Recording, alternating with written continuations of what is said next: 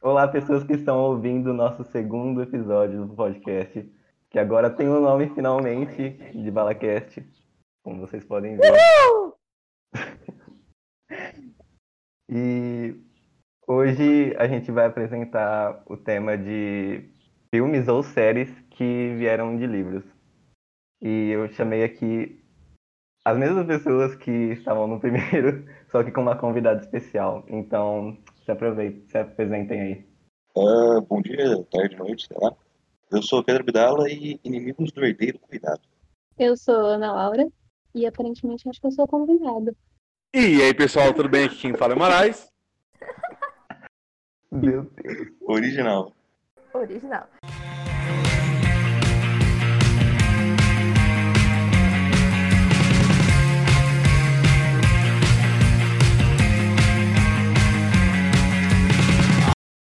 Uh, eu sou a Sofia e a gente tá aqui para julgar mais do que o Stephen King assistindo O Iluminado. Ok, então vamos começar. Eu roubei mesmo a apresentação do Dibala hoje. Uh, vamos começar por uma adaptação de livro. Eu fiquei surpresa com a qualidade, que é a adaptação de Jogos Vorazes, que rendeu quatro filmes dos três livros.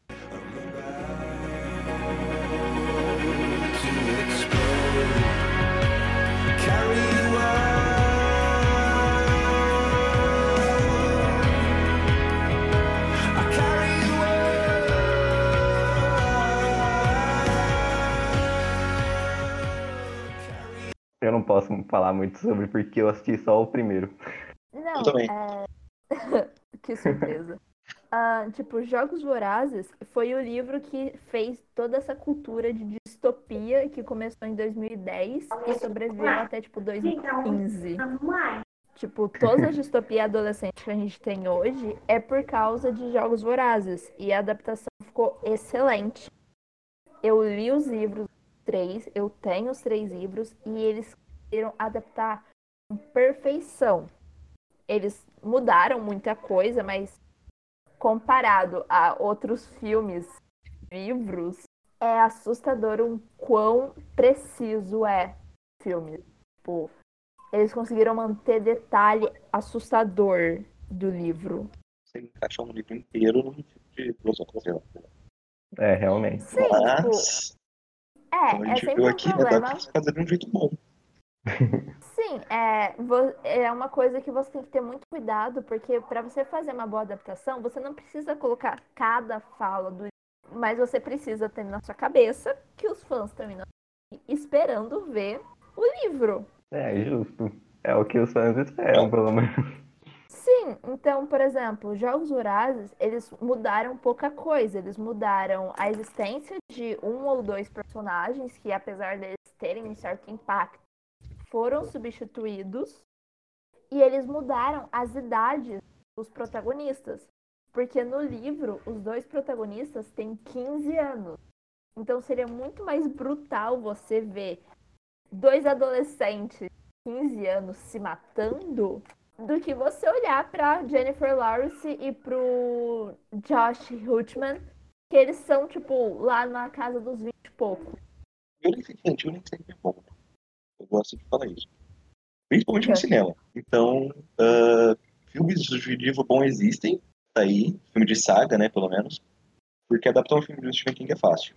É fácil. Sim, é, se eu não me engano, tem adaptado 56 filmes do Steven Meu Deus, eu não fazia Tá. ideia desse número.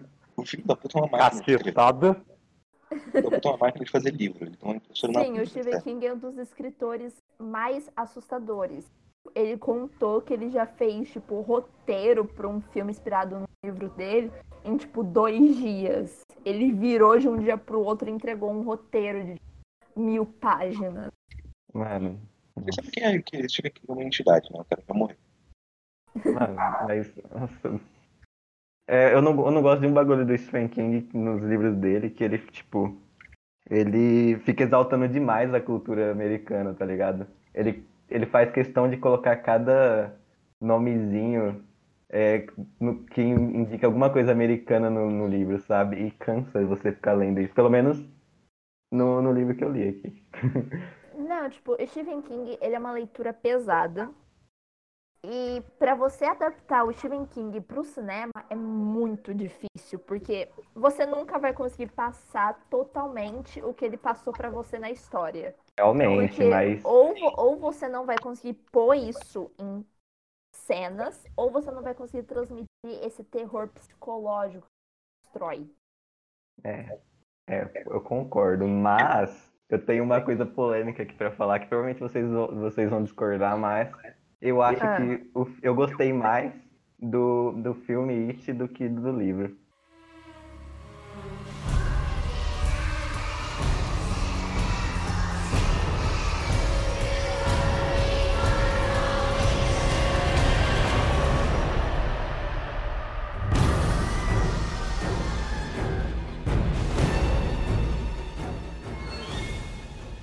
E eu ainda não terminei It, mas é, eu eu, não gostei acho mais polêmico, mas tipo, eu gostei de como eles trabalharam o filme, ficou muito dinâmico, porque o livro It é uma bíblia. Não, realmente. É, não, não dá. Mano, não tem como, velho. Não dá, desculpa. Pra você ler It, você tem que estar muito no pique e falar, eu vou ler essa porra na empolgação. Você toma umas 30 xícaras de café, cheira uma carreira de cocaína e senta pra ler. Realmente, porque se você for naquele rolê de, tipo, ficar lendo 10 páginas por dia, você vai demorar dois anos pra acabar. Sim, e o problema é que o Stephen King, ou ele vai te deixar muito preocupado psicologicamente, ou ele só vai falar o quanto eu posso chocar você. É, mas eu acho. Eu, eu aponto muito defeito no livro dele, porque eu acho que eu fiz uma péssima ideia em começar com It, mas eu acho que ele não fez, soube. fez, com certeza. Fez. Tem, Eu tem leitura muito mais fácil. Uhum. Tipo, Mas eu acho os que não, filmes ele mais não sabe famosos criar dele- personagem muito bem em It. Ele sabe, ele sabe, mas It é mais um filme pra trabalhar medo. Os personagens não têm muita profundidade, porque o foco de It é dar medo. Mas os personagens são muito mal, sei lá, tipo, ele, ele quer fazer uns personagens, tipo, estranhos pra, tipo, parecer pessoas normais, sabe? Só que, às vezes, tipo, Sim, tipo. são estranhos é, demais, e aí não parecem pessoas normais. Isso é um problema bem grande dele, porque ele, só, ele faz muito estereótipo. O maior exemplo de- disso dele é no O Iluminado, que é o filme que ele mais odeia, só que é um dos melhores filmes adaptados de um livro dele. Uhum. Depende. Ele odeia aquele. Depende, não, ele- ele odeia. disso. Não, ele, ele odeia. Existem várias razões do porquê ele odeia. Uma das razões que ele odeia é a falta de fidelidade. Sim, s- se você lê o livro? Iluminado e você vê o filme, você fala: pera, saiu daqui? É, não, é porque Mas- o, Kubrick, qualquer coisa, qualquer merda que se entrega na mão dele, ele faz um filme bom. Entendeu? Só que pegaram um, livro bom, fizeram um filme bom do livro bom, mas que eles não- quase não tem relação ali no meio. Nossa, mano. Eu não Sim, esperava é uma isso, coisa- eu esperava que fosse... É uma coisa muito muito bizarra, tanto que quando saiu a continuação de O Iluminado, o Doutor Sono pro cinema, eles tiveram que fechar muito buraco, porque como o Iluminado tinha muito buraco do livro, eles não iam conseguir fechar a história do livro no filme. É, porque tipo, se for o final do livro e o final do filme é um negócio completamente diferente. Não, Sim, o pior é que eu finais- descobri, um pouquinho antes de gravar, eu descobri que tem outro O Iluminado, de 1997. Sim, Eu sim. assisti um pedaço Sim. dele e eu fiquei tipo, mano, como assim? Tem. É, isso daí foi feito porque o diretor, não lembro quem que é o diretor desse filme, simplesmente leu o Iluminado, ele viu o filme do Kubrick e falou, meu irmão, que tá uma merda. Vou fazer outro, é sério. Vou fazer outro. Porque sim. Mano. E aí ele faz um filme mais fiel, só que não tão bom. Ah, mas, Sim, tipo, isso é uma coisa bem Iluminado- perigosa. o Iluminado tem toda a questão de ser um livro com uma carga emocional muito pesada pro Stephen King. Porque o protagonista, ele representava um medo que o Stephen King tinha. Porque o Stephen King é ex-alcoólatra, o cara é quatro. Então ele é um escritor, ex-alcoólatra, vai trabalhar num hotel aleatório e o Stephen King sempre tem- teve medo de ficar agressivo quando ele bebia ou tinha uma crise de abstinência por álcool. E o protagonista do Iluminado é justamente isso, entendeu? E é esse medo que o Stephen King tinha. E aí no filme, ah, o final, vou contar spoiler, foda-se, que não é antigo. No final ele sai pra perseguir a família dele e matar todo mundo na neve e morre congelado, que é completamente diferente do livro, que eu não vou falar. No final do Ah. livro a gente preserva um pouco, pelo menos. Mas, tipo, é completamente diferente do livro, deixou o personagem. Isso é uma coisa que eu quero, eu quero apontar que acontece muito em livros de fantasia e terror. Porque você adaptar fantasia e terror é muito. Porque tem muita construçãozinha que você não vai conseguir fazer no filme. Por isso eu acho que a grande maioria das adapta- adaptações de livro é de romance. É que é fácil. Fácil Sim, romance. é muito mais fácil você adaptar um romance realista do que você pegar um livro com a profundidade que a fantasia livro de terror te dá. Porque, tipo, romance. Eu vou, eu vou ser bem cuzona aqui, eu vou pegar o Culpa das Estrelas. Você pode dar sua opinião agora, meu anjo. Tipo, eu li A Culpa das Estrelas e o filme é um copiar-colar. Eles pegaram Ctrl C, Ctrl V e colocaram no filme. Totalmente. Eu tenho que admitir isso, que eles copiaram tudo. Sim, Cara. tipo, o pouco que eles mudaram é tipo uns detalhezinhos que nem faz muita diferença. É, tipo, umas coisinhas que eles só não adicionaram porque senão o filme ia ter, tipo, duas horas e 40. Exatamente. Mano, eu senti muito isso. Parece um, um Ctrl-C, Ctrl-V mesmo. Mas eu gostei, mesmo assim. Sim, tipo, não é ruim, mas, tipo, adaptar um filme de romance, infelizmente, pra gente, que é- normalmente é fã de ação, terror e tal, você não consegue ter a experiência que, que o povo que gosta de romance tem no cinema. Mas é que, tipo, por exemplo, o foda é que quando tentam mudar alguma coisa, tipo, em Deixa a Neve Cair,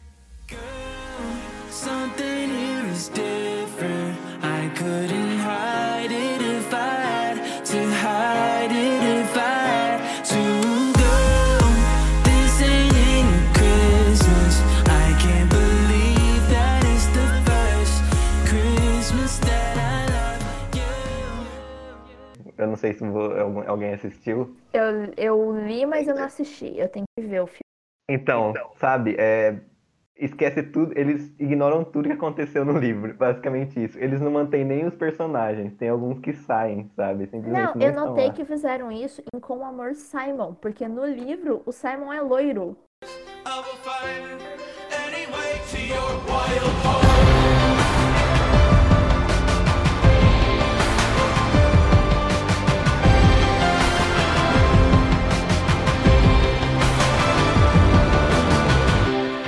Ah, sim. Mas eu gostei mais do filme, mano. O Com Amor Simon no livro, eu achei o Simon, tipo, meio Não, tem chato. alguns filmes que isso é uma coisa muito bizarra, que o filme fica melhor.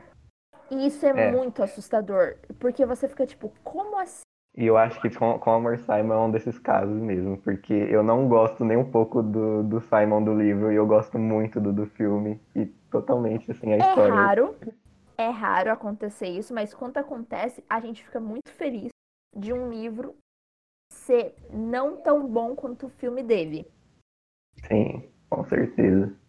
Ok que a gente tem exemplos diferentes, tipo Orgulho e Preconceito e as Crônicas de Nárnia, que os diretores eram fanboys pra caramba dos livros e falaram: eu vou copiar e colar e o filme vai ter quase três horas e dane-se. Irlandês. E o Senhor dos Anéis, meu Deus, eu nunca vi um filme, uma trilogia, falar, eu vou fazer Ctrl C, Ctrl V e os fãs vão passar três horas no cinema assim, E quer não ver? fizeram. E não fizeram. O Tolkien é um doente. Meu Deus do céu. O cara é um gênio. Tolkien é um doente. Podia ter matado o Hitler na Primeira Guerra. Eu quero trazer essa informação aqui. Eles lutaram. Epa, na... epa, epa. Eles lutaram na mesma frente, eu juro. Ah, Mas, tipo, o Tolkien é doente. Tem muita parte dos livros do Tolkien que é ignorada. O pessoal fala, é muito grande, gente. Desculpa. Se a gente der tempo pra, se a gente der tempo pra águia disso. falar, não vai dar tempo. O Tolkien gastava uma folha inteira só pra descrever o cenário. O cara era muito foda, velho. Não, eu diria doente, na verdade. Nem sempre, nem sempre a descrição era boa. Ele conseguia fazer ficar bom. Mas você vê que tem ator, é, autor que tenta fazer a mesma porra e não dá certo. Só que também existe a diferença, que eu queria apontar aqui, de ah, adaptar um livro, igual adaptar um livro de romance aleatório, e adaptar uma série de livros. Porque a série de livros tem muita mais informação, e você não pode fazer, tipo, parte 1 e parte 2 do mesmo livro, porque a galera realmente vai cansar. Então, tipo, Harry Potter vai chegar uma hora que a galera simplesmente ia cansar se eles tivessem que colocar cada centímetro do livro. É, realmente. Mas Harry Potter foi uma saga bem feita pro, pros filmes, eu achei, gente. Não, Ah, não. qual é? Sim, não. foi, foi bem adaptado.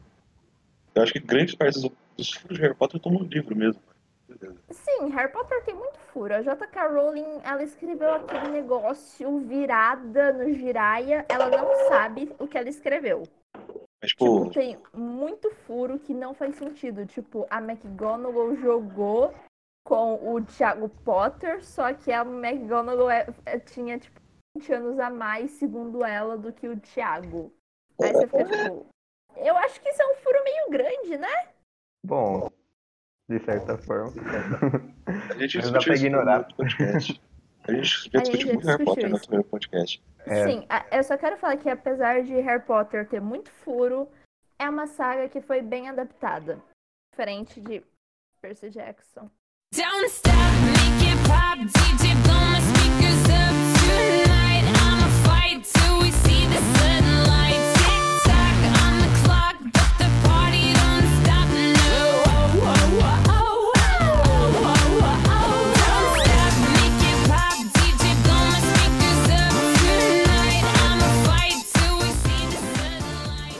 Nossa. Tristemente, Meu tristemente.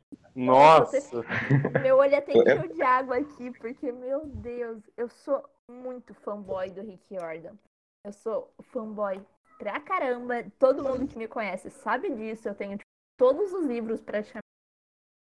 E me dói todas as vezes que passa aquele filme que eu fico pensando tinha tanto potencial. Tanto potencial. Você chegou a assistir o segundo filme? Eu vi no cinema o segundo filme. Nossa, Triste. Mano, eu li os dois Fiquei até triste primeiros agora. livros. Eu achei muito incrível. Eu achei muito legal. E quando eu descobri, eu não sabia que tinha filme. Quando eu descobri, eu fui muito empolgada a assistir. Você não sabe, nossa, foi muita decepção, muita decepção. eu vi os Não tem filmes nada antes de a ler o ver, livro. Um grande erro. a primeira coisa. Eu, eu tive eu tive uma visão diferente com o filme antes. Se você pensar no filme como uma coisa completamente desconexa, ele não é tão ruim assim. É tipo Resident Evil. Sim, Nossa. Resident Evil. Agora Não, foi que- A longe. saga inteira foi mal compreendida.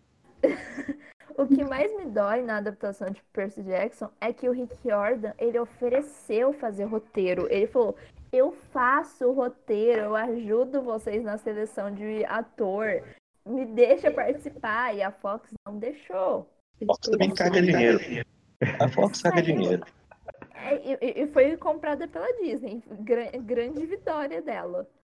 Aí tá vendo, né? Na- Nada que um reboot não resolva.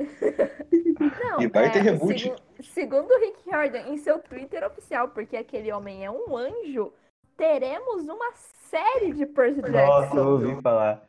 O Disney Plus, porra. Rick Jordan luta pelos direitos dos fãs. A gente chorou tanto por tanto tempo e ele ficou com pena da gente.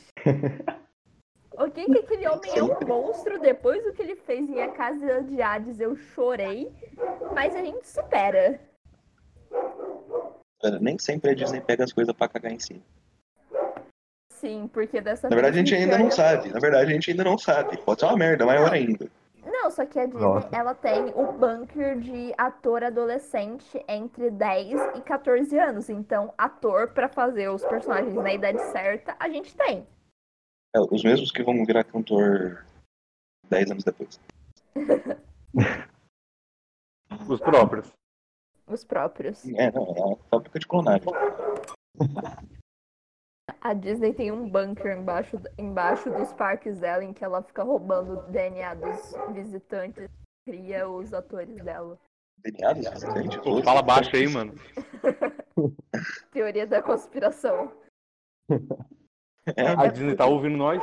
É Quem por, isso, é, por isso que, é por isso que todos os atores que não eram cantores antes, eles somem depois que eles fazem 20 anos. Fala, fala um ator da Disney ale- aleatório, de qualquer show da Disney. Se não for ator, você não sabe o que ele tá fazendo hoje em dia.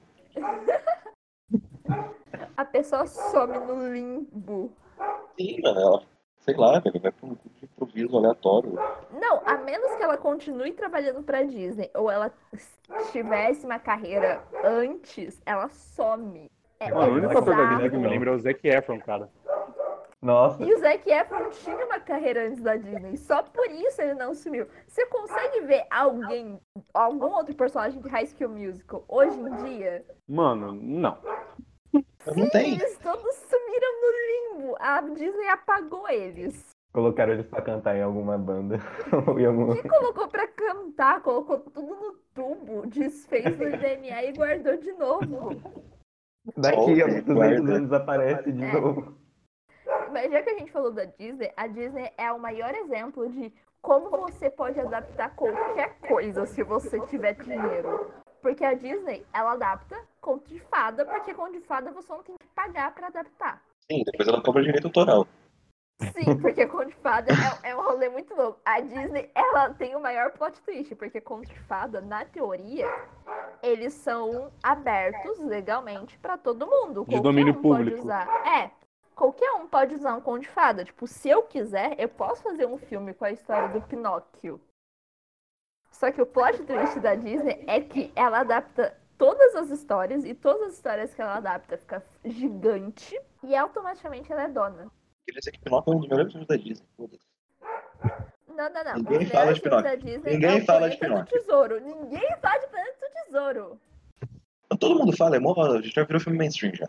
Ninguém conhecia antes. Até todo mundo assistir e decidir, caralho, é bom mesmo. Plane- Planeta do. Tesouro é adaptado de um livro, aliás. É adaptado de Ilha do Tesouro. Super recomendo. Leiam. Cara, eu não sei. É adaptado de um livro, gente.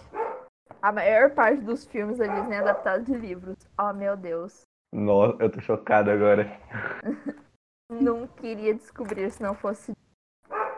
Mas Pinóquio é muito Não, bom. mas tipo, a Disney é uma boa, é um, é um excelente exemplo, porque tipo, se você tem dinheiro e tempo, você consegue pegar uma história que todo mundo conhece e fazer ela crescer. Você dá uma vida nova pro, pra história. Sim, Até a criar Disney- mais em cima dela só pra ganhar dinheiro. Sim, tipo, a Disney tem a Malévola. habilidade dela escrever em cima do que ela já escreveu. Tipo, os live action dela. Ela pega as animação e escreve em cima das animação. Ou sei lá, faz continuação de, de história que não tem continuação. Tipo, todas as continuações que ela já fez da história. Tem três filmes de Cinderela. Cinderela 3 tem viagem no tempo, gente. A Sofia, a Sofia me fez a, ver esse filme. Um negócio que eu não sabia que ele existia. Ele chegou pra mim, assim, novo. E é viagem no tempo. É um Cinderela negócio, 3 é para- muito bom. é um negócio paradoxal. Cinderela 3 é muito bom. Eu percebi que eu só sabia de existência de dois filmes da Disney que tinham continuação. Era sempre assim, eu sei o primeiro e o segundo, se eles tiverem continuação. O terceiro, ele apagava na minha memória. Cinderela 3 merece ser lembrado. A gente pode esquecer de Cinderela 2. Cinderela 3 merece todo o nosso amor. Inclusive, eu realmente esqueci. Eu não faço ideia de como é o filme, não lembro. Assistam Ah. Cinderela 3. Ouvintes e pessoas do podcast, assistam Cinderela 3. Bora fazer um podcast dele, porque é um puta filmão e ninguém Não, é um filme. acredita. É um filme que dá pra analisar de verdade, Nossa. porque ele é profundo, ele é complexo. Nossa, tem umas puta mensagens em Cinderela 3, tipo, você tem que ser quem você é, você não consegue enganar as pessoas mudando quem você é. Tem umas puta mensagem. E o plot é assim. Eu, eu não esperava. Eu não esperava. Porque envolve viagem no tempo. envolve- Realidade alternativa. É, não. Linhas do tempo paralelas, é um negócio absurdo. É Cinderela 3, gente. Cinderela 3. Cinderela 3. Cinderela 3 merece todo o reconhecimento. É igual Aladdin 3. Meu Deus. Outro filme que eu não sabia que existia. Eu não sabia que existia nem o 2, mas tudo bem. Não, o Tem- dois eu o sabia. dois é o Eu- retorno do Jafar, que o Jafar volta, que é quando o Iago vira do bem e amiguinho deles. E aí nós temos o, o Aladdin 3, que é o casamento do Aladdin com a Jasmine, em que o pai do Aladdin aparece. O pai da Aladdin é o rei dos ladrões. Sim, o que explica porque o gênio continua fazendo favores pro Aladdin. Ele nunca cumpriu os três desejos. O desejo dele de ser príncipe já, era, já tinha sido completo quando ele nasceu, porque o pai dele é rei dos ladrões. Bum! Olha aí, gente. O terceiro filme, terceiro filme da Disney, o, o número 3, você aposta nele. Ele é o vai ter o plot mais incrível, assim. Que provavelmente eles estão sem ideia mais, né? Aí, Então eles- aí eles vão, Ele assim, inspira. Assim, a ideia é eles estão lá com o roteiro quase pronto, só tem que definir personagens, só, pô, coloca isso daqui, sabe? Ah, consegui uma licença do Aladdin 3. Bota nessa história aí. Mas um dos poucos exemplos é que, tipo, a Disney ela é ótima adaptando filme e tal. Tanto que a maioria dos filmes dela é muito grande por causa disso. Por exemplo, Pocahontas. Se você pegar a história original da Pocahontas, ela é meio tensa. Tipo, muito tensa. Mas de que conto Tipo, mano. Green não é? Ah, vocês sabiam que Orgulho e Preconceito teve 14 adaptações até a que a gente. Eu sabia que tinha algumas, mas não tantas. Eu sabia que tinha uma. Sim. É porque o livro ele é muito velho. O livro é tipo 1814. Tem até Orgulho, Preconceito e Zumbis. Orgulho e Preconceito e Zumbis é um filme muito bom e um livro muito legal. Calma, tem o livro de Orgulho, Preconceito e Zumbis? Sim, tem o livro de Orgulho e Preconceito e Zumbis. Caraca, eu vou comprar. Eu preciso ler isso. É muito bom, mas tipo, Orgulho e Preconceito e Zumbis, eles fizeram uma adaptação muito interessante, porque é um livro de época, e infelizmente a gente tem que lembrar que até 100 anos atrás mulher não tinha direito nenhum. Queria fazer uma correção incrível. Ah, Não tem um livro de Orgulho e Preconceito. É uma série. sim, é uma série de livros de Orgulho e Preconceito. Porra, é essa? Ah, nossa. Meu Deus. A, a Jane Austen tinha muito tempo livre. É tipo assim, ela era mulher, ela não era casada, ela tinha que fazer alguma coisa com o tempo dela. Só que São três livros, aparentemente, eu acho. Algo assim. Sim, são o mais três livros. Começaram né? em 2009. E o mais livros de Orgulho e Preconceito é porque, como eles foram escritos por uma mulher, eles não são tão machistas. Eles são machistas pra porra. Se você lê eles, você fica tipo, meu cacete. Bom, sim. Mas não são tão ruins. É a adaptação que fizeram, eu não lembro o ano, mas a adaptação que fizeram conseguiram até diminuir um pouco mais esse machismo do livro. Comparar Bom, com né? a Da época, sabe? de Não era tão 2000 ruim. e algumas coisas, né? Ah, Você tá falando dessa adaptação, né? Porque foi a única que eu assisti.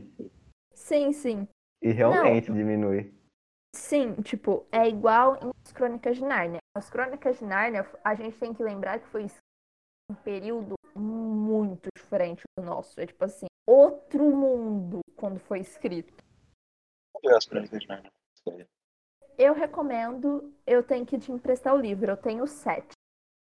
Ahn, o C.S. Lewis, é, é muito engraçada a história de porque ele escreveu As Crônicas de Nárnia. Ele fez uma aposta com o Tolkien. Incrível. Os dois eram colegas de bar. Eu não tô nem zoando, tem isso na dedicatória de um dos livros. Ah, os dois eram colegas de bar e o Tolkien desafiou o C.S. Lewis a escrever um livro de fantasia para crianças religioso. Olha que. Ah, é verdade, não. Tem todo o negócio de religião, né? E aí ele ficou tipo, ok, em quanto tempo? E o Tolkien falou que ele tinha tipo dois meses para fazer o livro. Dois meses depois eles se encontram para beber e o C.S. Lewis entrega o primeiro livro de As Crônicas de Nárnia, que é um dos mais famosos, que é O Leão, a Feiticeira e o Guarda-Roupa. E o livro explodiu, tanto que as adaptações elas são muito fiéis. Tipo, eu tô falando isso como uma pessoa que leu os livros de cinema maluca. Os livros são muito, muito bem seguidos filmes. Tipo, o pouco que eles mudam, eles só tipo tiram uma cena ali uma cena aqui. E o romance da Susana com Caspian inventado. Eu dando spoiler assim de boaça de uma série de 30 anos atrás. Cara, eu assisti o primeiro filme das Crônicas de Narnia e eu não gostei na época que eu assisti. E até hoje eu não assisti de novo nenhum dos outros filmes. Eu, eu, eu falo isso três, com... né? É, eu falo isso com experiência própria. Assiste Crônicas de Nárnia de novo. Para, senta e fala: Eu vou dar uma chance. Assiste o filme. As Crônicas de Nárnia têm uma mensagem muito profunda. Eu não sou religiosa, mas a forma como C.S. Lewis ele não força a religião nesse livro, ele só trata ela de uma fez os livros e os filmes terem uma suavidade, mitologia própria muito tipo, os sete livros são muito bem construídos. Ele nunca, ele nunca força nenhuma, nenhum nome, né? Sim, ele É não tudo, é força tudo no você. subentendido. Sim, tipo, se você for religioso, na hora que você lê, você vai pegar as referências religiosas. Tipo, é, no Sobrinho do Mago, que é o primeiro livro cronológico, a gente vê o nascimento de Nárnia. E o nascimento de Nárnia é muito parecido com a criação do mundo escrito na Bíblia. Tanto que Nárnia é um mundo plano, igual a Bíblia descreve que a Terra seria. Então, tipo, eles conseguirem, eles conseguiram levar essa leveza dos essa misticidade da crença para os filmes. Ficou muito bom, tipo, você não se sente sobrecarregado com essas mensagens religiosas do filme. Sim, é tipo, é uma coisa tão suave que a primeira vez que eu assisti os filmes eu era pequena e eu adorei os filmes, eu fiquei apaixonada pela saga e só depois de muito tempo que eu fui reassistir que eu comecei a perceber isso na história. Então, tipo, quando eu era criança eu não percebi essa pegada religiosa. Mas é muito, muito bom. É muito bonito porque, tipo, eu falo isso como uma pessoa que estuda religião, que a religião, ela não é para ser imposta. Você, se você acredita muito na sua fé, você deve mostrar o que tem de bom nela. Você tem que mostrar porque a sua fé te torna uma pessoa melhor do que você já é sem ela. E o C.S. Lewis, ele passa essa mensagem tanto no filme quanto nos livros de uma maneira muito bonita. Tipo, você não precisa ser religioso para entender a mensagem por trás do que eles estão te contando. Então eu tenho essa admiração tanto pela adaptação como pelos livros e eu respeito ela. Agora eu vou Ah. falar um livro que foi adaptado e vocês provavelmente sabem. Todo mundo aqui assistiu Gimli, né? Assiste Gimli, pelo menos. Não. Estúdio Gimli. Walker. Ah, Ghibli. Sim. Hum. Então, sabe Castelo Animado? O filme explodiu por causa da Netflix? Sim, é um livro. É um livro. É um livro. É um livro muito bom. Eu tenho esse livro em PDF. Eu quero pedir ele, mas ele só vem por enquanto. E é um livro. Eles mudaram umas coisas, mas É ele não é muito, ele não é muito fiel. Ele não é muito fiel, mas a autora ficou apaixonada pela forma como ele foi adaptado. Sim, não, porque gente, é um negócio absurdo. Ficou lindo. Eu Na, na verdade não é, na verdade não é só ele, né? É Sim. Castelo no Céu, tem esse livro da mesma Sim. autora. E tem outro livro que é tipo uma, é uma sériezinha, sabe? Mas, tipo, né? é... Eu não, eu não sei se o Estúdio Ghibli animou. É, pro- provavelmente não. Mas, tipo, porque o estúdio Ghibli, ele tem esse negócio que ele só faz filme original. Todos os filmes deles são histórias originais. Por isso, os finais e a mensagem que tenta ser passada costuma ser parecida. O Castelo Animado, ela, ele tem esse diferencial porque não é uma história original. O diretor do estúdio, ele fez como homenagem porque ele leu o livro e ele gostou muito. Foi tipo um presente para a escritora. Sim, é o. Hayao Miyazaki, ele, ele era doente, né? Primeiramente. Pera, o Ghibli é que vocês estão falando do meu amigo Totoro? É o estúdio de lá? Sim, é. Ah, nossa, agora que eu volto muito largo. Agora que ele ligou uma coisa na outra. Nossa. Ghibli. Estúdio Ghibli. Estúdio Ghibli, ele Tipo, pega, tipo, o ele é, ele é a Disney, ele é a Disney japonesa, né? sim. E tipo, eu não vou mentir que o diretor, ele não é louco. Ele usa alguma coisa muito louca quando ele tá fazendo, porque o estúdio, ele é o único do mundo que ele faz o storyboard antes de fazer a dublagem e de escrever o roteiro. Não, O cara desenha a história, entrega na mão dos roteiristas e dos dubladores e fala, luta. É, tipo, mano, o Miyazaki, ele pega pedaços aleatórios de folclore japonês, junta eles, faz uma mistura ali, cria uma história por trás e vende. É isso. Sério.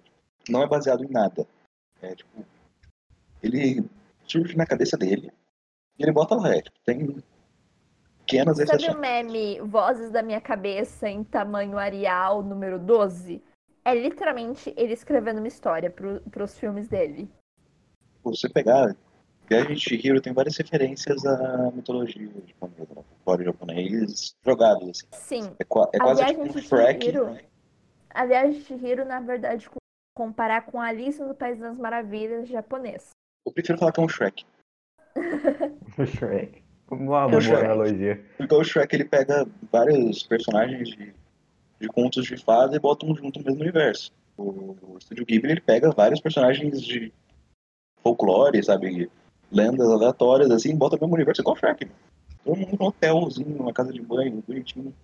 Faz sentido. Então é um Shrek. É basicamente Shrek. É o Shrek, é muito interessante, porque, tipo, eu acho a animação uma você adaptar livros tão bonita, porque, tipo, sim, você fizer uma adaptação em live action, vai ficar legal, tipo, uou, você conseguiu colocar o personagem que eu gosto muito numa pessoa.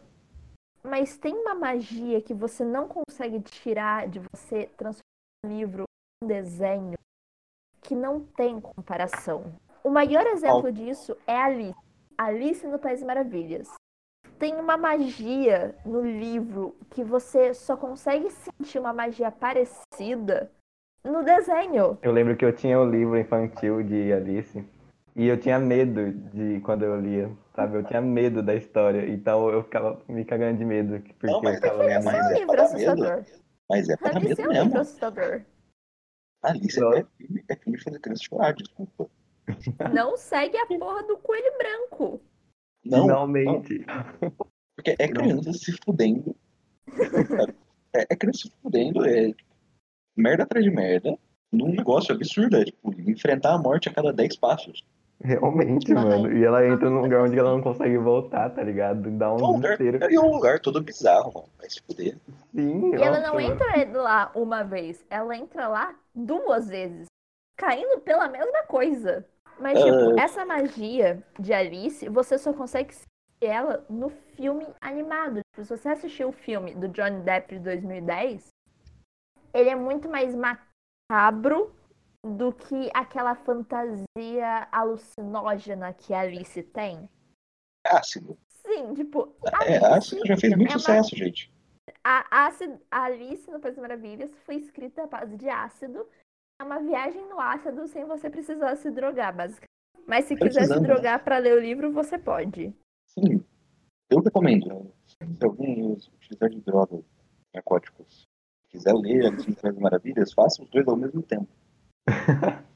Vai, vai Mas, incrível. tipo, eu, eu, eu falo isso com toda seguridade, porque se você quer passar uma história nesse naipe, você quer contar uma história mágica, a sua melhor aposta é você fazer uma animação. Porque se você fizer um filme live action, às vezes você perde um pouco da magia, porque o efeito especial não consegue carregar essa magia.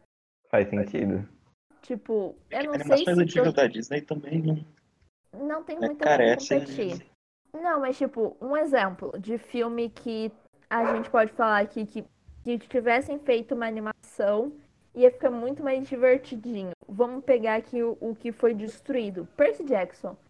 Percy Jackson foi feito pra ser um desenho. Seria legal. Ser- Seria. É, eu não sei muito bem. Ah, eu não consigo, mano. Eu fico lembrando o filme. E eu não, Não, consigo tipo- pensar em coisas boas. Tenta pegar na sua cabeça as imagens de fanart e tenta imaginar que aquilo é o desenho. Fica muito mais com aquele ar juvenil e mágico do que o filme.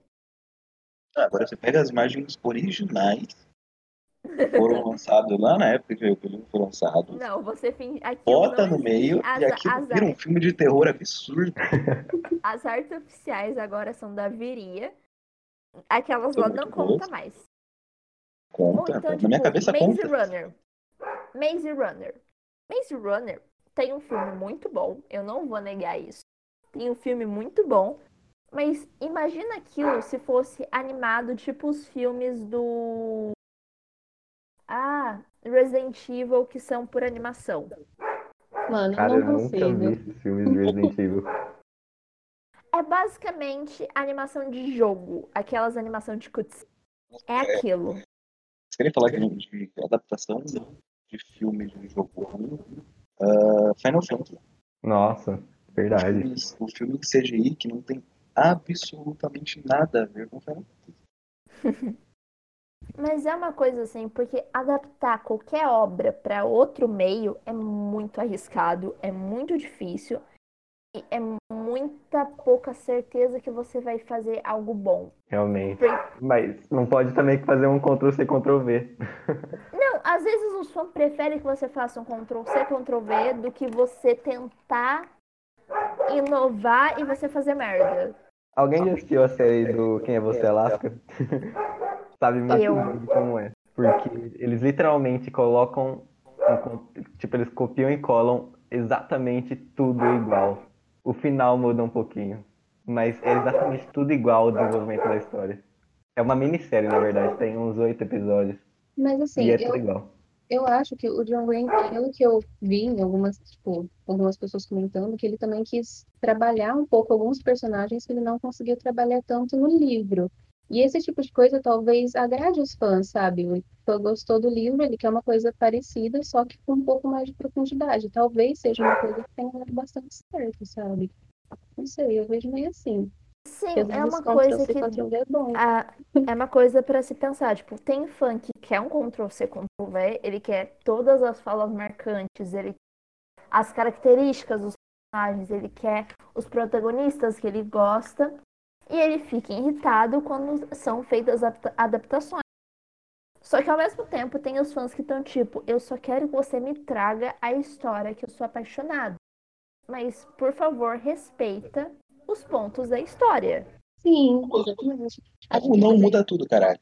É, exatamente. O jeito mais fácil de você respeitar e não se perder, principalmente, por exemplo, em série, quando você vai adaptar uma série de livros, é muito mais fácil você fazer o Ctrl-C, Ctrl-V, porque a chance de você perder esses pontos é menor. Eu não sei. Não, tipo, Sim, série nem sempre consegue ter a história, porque às vezes os produtores ficam muito fora da casinha e fazem algo ruim, tipo Shadowhunters, que é Os baseado 13 em porquês. portais. Mano, tipo, Sabe quem sabe fazer se isso? você... Quem Ah. sabe fazer isso? A Globo. A Globo. A Globo, A faz, Globo. a Globo faz uns negócios absurdos com a literatura brasileira, fazia, né? Mas, tipo, pega captura pra você. É um bagulho meticuloso. Tem frases que são exatamente iguais. As frases mais famosas estão lá. A história tá lá. Ah, os atores são bons e é bem feito, sabe? Pela Globo. E é uma minissérie de três episódios, pra quem quiser assistir aí, é muito bom, é de Dom Casmurro. E eles conseguiram fazer bem, porque a Globo, né? Não sei se vocês sabem, mas a Globo tem um histórico com isso. A Globo ela tem um Se histórico Capitu de. não traiu, não traiu o Bentinho, devia ter traído, e se traiu, devia ter traído mais. Sim, concordo. Não tem que ser contra. Ah, a Globo ela tem uma história com isso muito grande. Que a gente está falando aí de, de adaptação de livros, eu vou falar, a Globo tem um histórico de adaptar livro de conto erótico e passar, tipo, no meio do fantástico. O que eu tenho que dar todos os créditos, porque fazer isso é muito difícil. No meio do fantástico, 9 horas da noite. A criança tá lá assistindo fantástico de boinha. Pô, vamos ver aqui, nem lembro o nome do bagulho. Da, da, da série que eles passavam. É, uns contos eróticos Nelson Rodrigues. O cara é conhecido como um o anjo pornográfico. Uma noção? E a Globo adaptava eles em horário nobre. gente- Só que gente, já que a gente puxou isso de conto pornográfico, eu quero registrar que três livros ganharam versão cinematográfica e eles são a razão de porque eu- às vezes eu paro e penso que se a pessoa que fez isso conseguiu publicar e transformar em filme, qualquer um publica um livro, que é as autoras de After, a Nossa, autora de 50 Tons de Cinza. E, é um, e tem um outro filme que saiu que também é inspirado numa fanfic do Wattpad de putaria. não, mano, você falou After, eu já, mano, já comecei a ver, já subiu o meu sangue aqui, cara, porque eu odeio Subiu esse seu filme. sangue? Você só, você só viu o filme, certo? Eu odeio o filme, mano, o eu filme odeio passou aquele filme. tanto pano pro que o protagonista masculino fez. Sim, mas ainda dá pra tanto perceber. Não, você não tá entendendo. Eu li os livros. Eu li os seis livros daquela coleção. Meu Deus. na base do ódio. Eu li aquilo na base do ódio. Literalmente no primeiro li- no- na- literalmente no primeiro livro, nós descobrimos que o Sr. Harding dormiu com Tessa pra ganhar uma aposta. E pra provar que ele ganhou a aposta, que era que ele ia conseguir tirar a virgindade dela, ele leva os lençóis sujos, a camisinha e uma foto dela enrolada na cama dele. Obrigado por Caralho, fazer a imagem do filme piorar pra mim. Nossa, eu lembro- Agora eu não vou nem passar perto desse filme. Desse Eu, eu lembro de eu já ter lido sobre. Eu não li o livro, mas eu lembro dele ter lido sobre. Ele Provavelmente mostrar, era eu tipo, o postando lençol. e falando mal. Provavelmente, o len- era um lençol sujo de sangue, não é? Pra falar ó, a virgindade Sim. dela aqui, caralho. Tipo, no, no filme, ele só faz. eh, Segundo o filme, ele só apostou que ia fazer ela se apaixonar por ele, certo? Sim. No livro, ele aposta que ele vai tirar a virgindade dela. Mano, E passaram ele o pano. tira. E ele tira. Mano, passam tanto pano pra esse filho da puta, tipo, literalmente num dos livros, ele soca um negócio do lado dela e grita com ela, tipo, ele é. Aquilo é um relacionamento abusivo pra porra. Tipo, pra caralho. E acaba o livro com ele fazendo tratamento psicológico e tal, e ela aceitando ele de volta. Tipo, eu terminei a coleção, tipo, não, não é assim que relacionamento abusivo acaba. Você não volta pra pessoa. Pior que vai ter o segundo filme ainda. Eu não sei o que, que eles vão fazer nisso. São seis livros, dá pra adaptar seis filmes. Então, mas eu achei que, sei lá, tipo, as pessoas iam falar, não, isso aqui é meio merda, né? Não vamos apoiar fazer um After, segundo. After tem 2 bilhões de leituras no Wattpad. Me- Nossa. A massa gosta de coisa boa. Esse é, É o assim, tipo. A gente tem noção, tipo, eu não vou mentir. Eu leio algumas coisas que, obviamente, relacionamento abusivo. Sim, mangá e yaoi só tem relacionamento abusivo, praticamente. Mas, tipo, tem essa cultura que tenta romantizar abuso, principalmente em fanfic que explode. Eles romantizam abuso, eles romantizam, tipo, ai, ele não me deixa sair, ai, ele não me deixa ver meus amigos, ai, ele me ama tanto. Tipo, isso é uma coisa que até a adaptação mostra. O maior Ah. exemplo disso é em 50 Tons de Cinza. Todo mundo aqui viu pelo menos um dos filmes da coleção, certo? Eu vi um pedaço de um. Não, eu descobri que é uma fanfic de Crepúsculo. Eu não fiquei É uma chocada. Eu, fanfic de eu Crepúsculo. hora. Li um trecho. Eu tava lendo, mano. E aí eu falei, mano, isso aqui é uma fanfic de Crepúsculo. Eu esqueci. eh, Eu tava lendo, eu li um trecho dele no Saraiva. Um trecho do Saraiva, peguei o livro, li um trecho. Falei, não, Exatamente. eu Tipo, lendo 50 Tons de Cinza romantiza muito relacionamento abusivo. Tipo, eu vou falar isso como uma pessoa que estuda BDSM. Aquilo é um relacionamento abusivo, não é BDSM. O Pedro tá de prova, eu posso dar total minha opinião sobre isso. é Eu gostos sirvo de professora dessa porra. Você é uma pessoa com gostos estranhos. Eu sou uma pessoa com gostos estranhos, mas me- esses Mas gostos vamos ser estranhos sinceros. me dão moral. Vamos ser sinceros. Uma Ah. coisa que era uma não podia é bom. dar certo, não podia dar certo desde o começo. Primeiramente porque site, aplicativo, qualquer coisa de fanfic é o maior antro de putaria e coisa errada que existe na Terra. Verdade. Eu não vou mentir, ele tá certo. Tô indignado. E é coisa mais mal escrita na maior parte das vezes. E Eu tipo, não sei como isso virou sucesso, mano. Não é possível. É o mu- povo gosta de putaria. Sofia da vida. Ei, A Sofia não é uma pessoa única, sabe? Existem várias delas espalhadas pelo mundo. várias Sofias eu pelo tenho bom mundo aí. gosto. Eu tenho bom gosto, pelo menos. Mas você lê as ruins. Você lê as ruins pra falar, ah, que ruim. Sim, eu leio pra ter moral pra falar. É ruim. A população mundial faz isso, Sofia. É por isso que tudo vira filme. Todo mundo tá lendo, a pessoa acha, olha, gostaram, que bom. Tipo, eu vou falar muito mal aqui de um filme adaptado, que é Crepúsculo. Já que a gente puxou da fanfic, vamos falar do livro original, né? Crepúsculo é horrível, todo mundo sabe disso. Todos os personagens daquele livro são abusivos ou malucos. E todo mundo precisa de acompanhamento psicológico.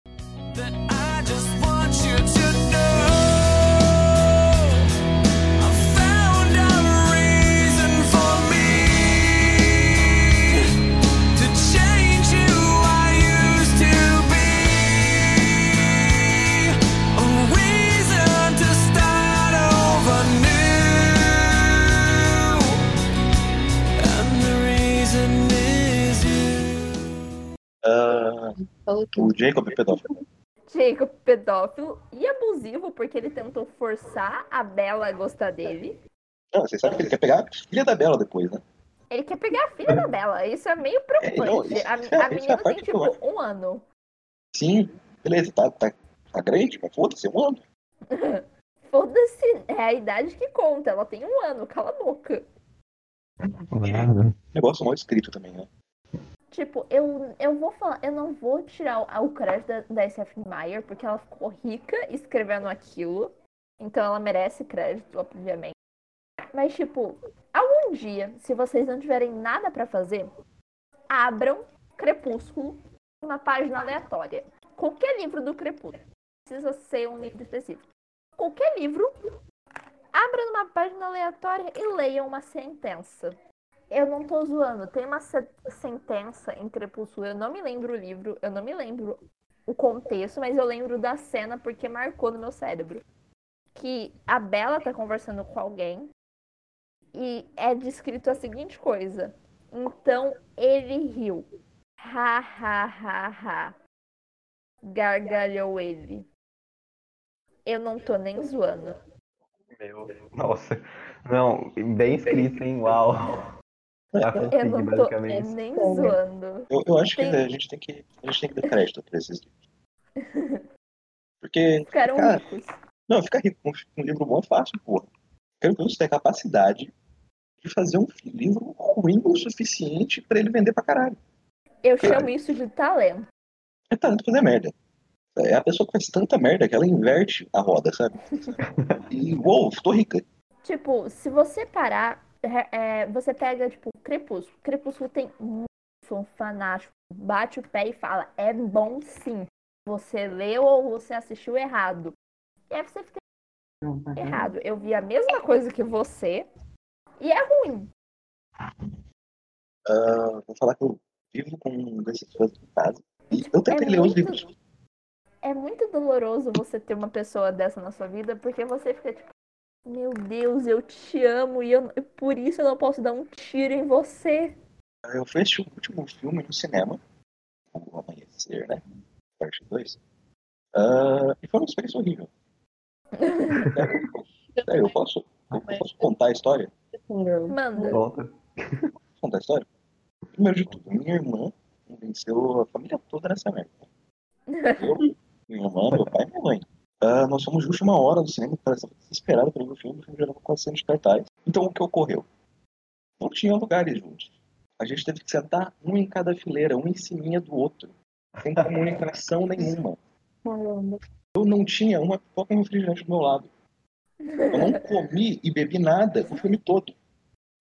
Eu juro, eu só comi uma pipoca porque a mulher que estava do meu lado olhou pra mim falou, nossa, um órfão, né, provavelmente. Toma um pouquinho da minha pipoca. Ela colocou num copinho plástico pra mim. Não, bro, você vê, ela deve, ela devia estar achando que eu entrei ali, tipo, meu Deus, um mendigo vindo assistir o filme. Nossa, um órfão. Ela me deu um copinho de refrigerante que eu falei, por favor, não tenha como Cinderela nisso. E eu fiquei assistindo aquela porra com a base de um copinho de refrigerante e um copinho de boca que tava com pimenta e eu tive uma surpresa horrível de colocar pimenta diretamente na minha língua, pimenta forte pra cacete. Pra eu estar assistindo o filme lá tranquilo, olhar pra aquela merda e falar: Foi uma visão. Ai, que lindo! Que história boa! A única Eu- cena eu boa do- de todos os filmes. E foi uma visão. Eu era pequena. Eu, pequeno, que assistia qualquer coisa. Foi, não, eu assistia qualquer coisa. Era uma criança, assim, incrível. Ah, olhei e falei, é uma merda. Hello, darkness, my old friend. I've come to talk with you again. Because a vision softly creeping left its seeds while I was sleeping. And the vision that was planted in my brain still remains. Caralho, parabéns, é uma merda. Eu gastei meu tempo, vim aqui, eu quase fui topado no cinema. Ainda bem que a, a- que a pessoa realmente estava de bom coração lá no meio. Eu assisti essa porra. Isso é uma visão. E Não, sinceramente. Não, puto. É uma batalha final merda. É uma batalha final merda. A única cena que eles fazem direito, né, no filme, que é uma, uma batalha da hora, sabe? Tem ação boa. Pra ela não aconteceu. Ela foi tudo uma visão. Nossa. Apreciou É. muito bem o filme. É, Eu, eu, eu tenho um vídeo de gente assistindo isso e gritando no cinema na hora que revela que foi tudo uma visão. Mano, sim, eu fui também assistir, eu e minha prima. E aí o pessoal gritou em dois momentos, quando o Jacob tirou a camisa e quando eles descobriram que era tudo uma visão. Foi uma experiência interessante. Não, Qual das cenas tem que o ti- tira a Tem dois tipos. Todas. É, tipo, sempre. tem um, tem um Mas a primeira que equilíbrio aconteceu, muito tenso entre o cinema gritando e ser um cinema gritando que você tá confortável por ele estar gritando e o desconforto. Tipo, se você foi na premiere de Vingadores Ultimato, na última cena, na hora que abre os portais e chega todo mundo e começa a batalha, você- na hora que o cinema começou a gritar, você começou a gritar também. Nossa. O dia que eu fui na também. estreia foi louco. É tipo, tem essa coisa que tipo, você cria um amor porque foi uma coisa bem construída. E aí você pega esses filminhos que saiu de Crepúsculo, no de Cinza, que é umas pessoas desilusionadas no amor, na vida, que provavelmente vão morrer sozinhas. Elas ficam felizes com qualquer migalhazinha de amor e, e dão um gritinho pra qualquer pessoa sem camisa. O que é muito triste. Eu tenho que concordar com elas que o Taylor Lautner tem essa camisa. Antes dele engordar, porque ele ficou gordo do nada, né? Ele ficou gordo do nada. Foi a depressão pós-crepúsculo. Eu acho, eu acho que foi um filme, não lembro. Foi a depressão pós-crepúsculo. Eu, eu- eu preciso defender aquele abdômen. É só- Não, mas tipo, se você parar pra pensar, tem um motivo de porque essas adaptações fizeram tanto dinheiro. Elas são focadas num público que normalmente não recebe atenção. E é um público feminino com baixa expectativa. Tipo, o povo que bate palma pra 50 tons de cinza provavelmente nunca teve um namoro saudável. Nossa, faz sentido. Porque. Ou não, são idosas, idosas. Eu Ou sei, eu são sei que idosas idosas, tipo, gostam. pe- pe- pessoa de mais de 30 anos que desistiu do amor e só quer putaria, gosta de 50 Não, Eu colocaria uns 40, porque 30 você ainda tá na busca, entendeu? Depois dos 40 é fim de carreira. Sim, é, cara. esse, esse, esse povo, ele gosta desse filme, eles gostam desse romance falso, porque pra elas é o tipo de amor que elas estão acostumadas. A gente tá pensando em uma geração anterior à nossa que acha que o cara controlar você, só ser o fornecedor do seu dinheiro e não deixar você trabalhar é romântico. Ai, ai. um sinal de cuidado. Tá. Hã? É como se eles achassem que é um sinal de cuidado e tal. Mas não. Não, tipo, é porque elas não conseguem ver a diferença entre. Ah, eu gosto de ser cuidada e eu estou sendo mantida como um objeto mimado. Exatamente. Tipo, ah, se eu sair com alguém e a pessoa pagar o, in- o passeio. Naquele passeio ela pagou tudo. Você está sendo cuidado. Tipo, nossa, você está sem dinheiro hoje, eu quero a sua companhia, mas eu quero a sua companhia para fazer isso. Então eu vou pagar para você fazer companhia para mim. Isso é uma coisa. O que elas acham romântico no 50 anos no Crepúsculo é o cara controlar todos os aspectos. Literalmente, num dos filmes, o cara compra a empresa que a menina trabalha. Ela vira um pet. Ela vira um pet. Sim, vira um tipo, pet. o sonho de romance delas é você ser um pet. Mas os filmes também fizeram muito sucesso por causa do ator. Ele não é Assim. tão bonito. Não, não, com certeza, mas não é bonito. É um, é um homem bombado.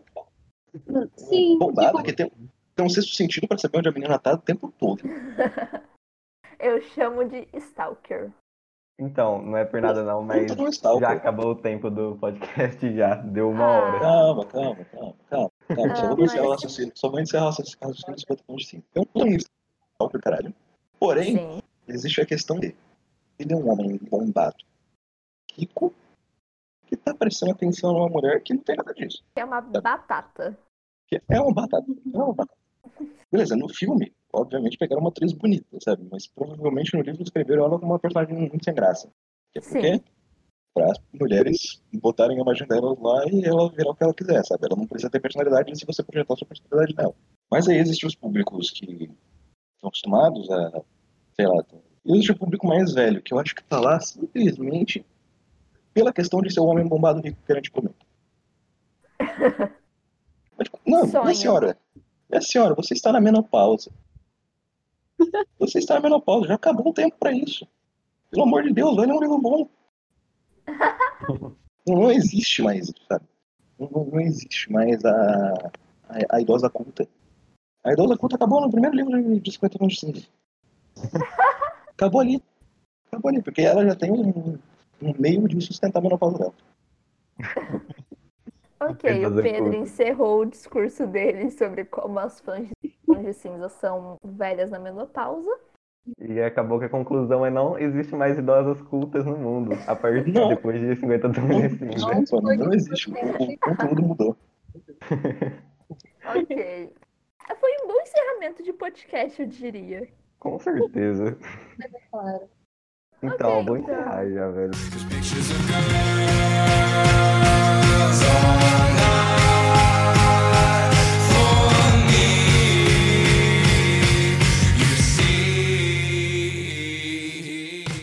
É, eu só queria falar algumas coisinhas aqui no final, que agora eu tenho um Instagram, que é o mesmo nome do podcast de Balacast, então quem tiver aguentado até o final, siga lá. E para quem quer participar indiretamente também do, do podcast, eu abri um e-mail, então de balacast.gmail.com e acho que é só isso mesmo que eu tenho que falar. Eu acho. É, obrigado por, essa, por ouvirem e até, até o próximo episódio. Tchau.